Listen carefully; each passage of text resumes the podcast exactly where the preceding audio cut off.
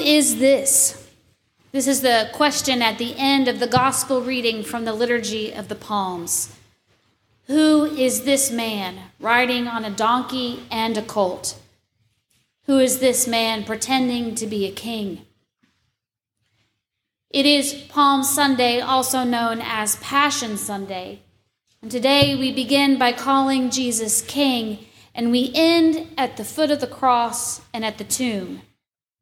It is a long Sunday, and I sometimes feel like it's the longest Sunday of the year, to be honest. There's a lot of words. keep turning the page, and the story keeps going. And the mystery of Christ's journey to the cross is a complex and nuanced story. Yet, Jesus rarely speaks. He has already said all that he needed to say. It is everyone else who must now consider who he is. I have many wonderful memories of Palm Sunday. Maybe that's because I love processions and parades and pageantry. Maybe it's because I especially love church pageantry, the community walking and singing together. I love the feeling that we're all on a journey together. And I love that we are raising our voices to praise Jesus, call him King, and worship him. Most of all, I love Jesus. I love the story of his people loving him and raising him up as their king. And I love being a part of that story. Who is Jesus? To me, as Christians, we must answer this question. It is what we believe, it guides how we live, it is our statement of faith. The gospel, according to Matthew, opens with this phrase an account of the genealogy of Jesus, the Messiah, the son of David, the son of Abraham. According to this description, Jesus is the Savior of God's people, of Israel. He is the King, the inheritor of King David's reign, the greatest King of Israel. He's a member of God's people, the nation Israel, descended from Abraham, the father of Israel. He is then the fulfillment of God's promises to Abraham. God has given him to the people to save them. Now, later in the gospel, the disciples of John the Baptist come to Jesus and ask, Are you the one who is to come? Or are you to wait for another? Who are you?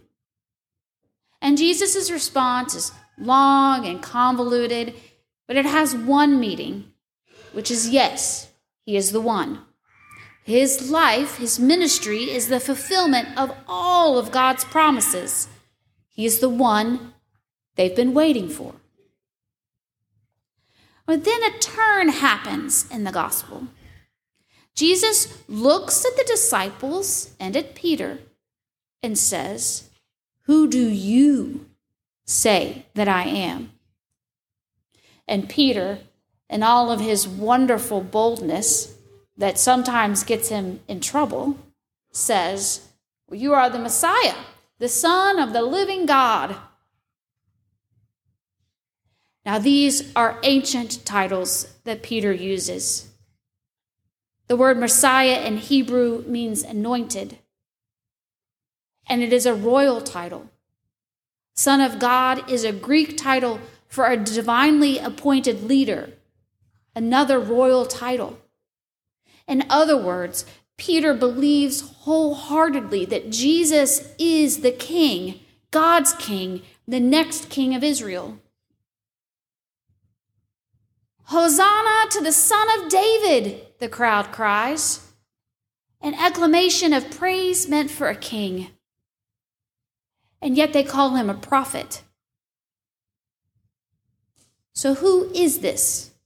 A prophet a king, the son of David and Abraham, the son of God, the Messiah?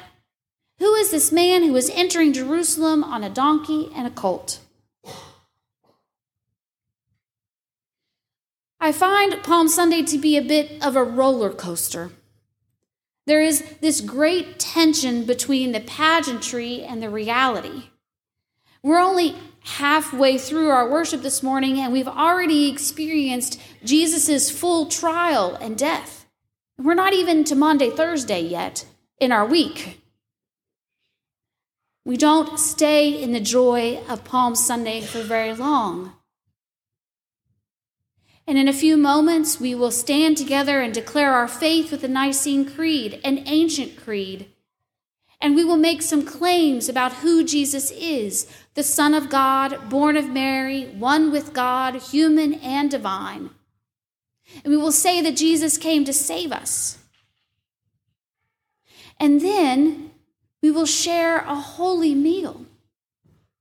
We will declare bread and wine signs of Jesus' life given to us, the bread of life, the cup of salvation. And we will pray to be made one with him, that he may dwell in us and we in him.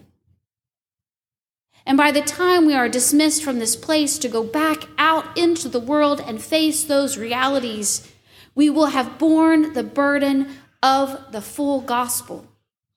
From Jesus' triumphant entry his Last Supper with his friends, his trial, his crucifixion. And we remember how Jesus and Peter betrayed him, Judas and Peter betrayed him, even as they called him rabbi and teacher. And we remember how they asked him again and again, Is he the Messiah, the Son of God? And we have called him king, and we have denied him. Who is this? Is he the son of Mary, the son of David, the son of Abraham, rabbi, teacher, friend, king, son of God, Savior?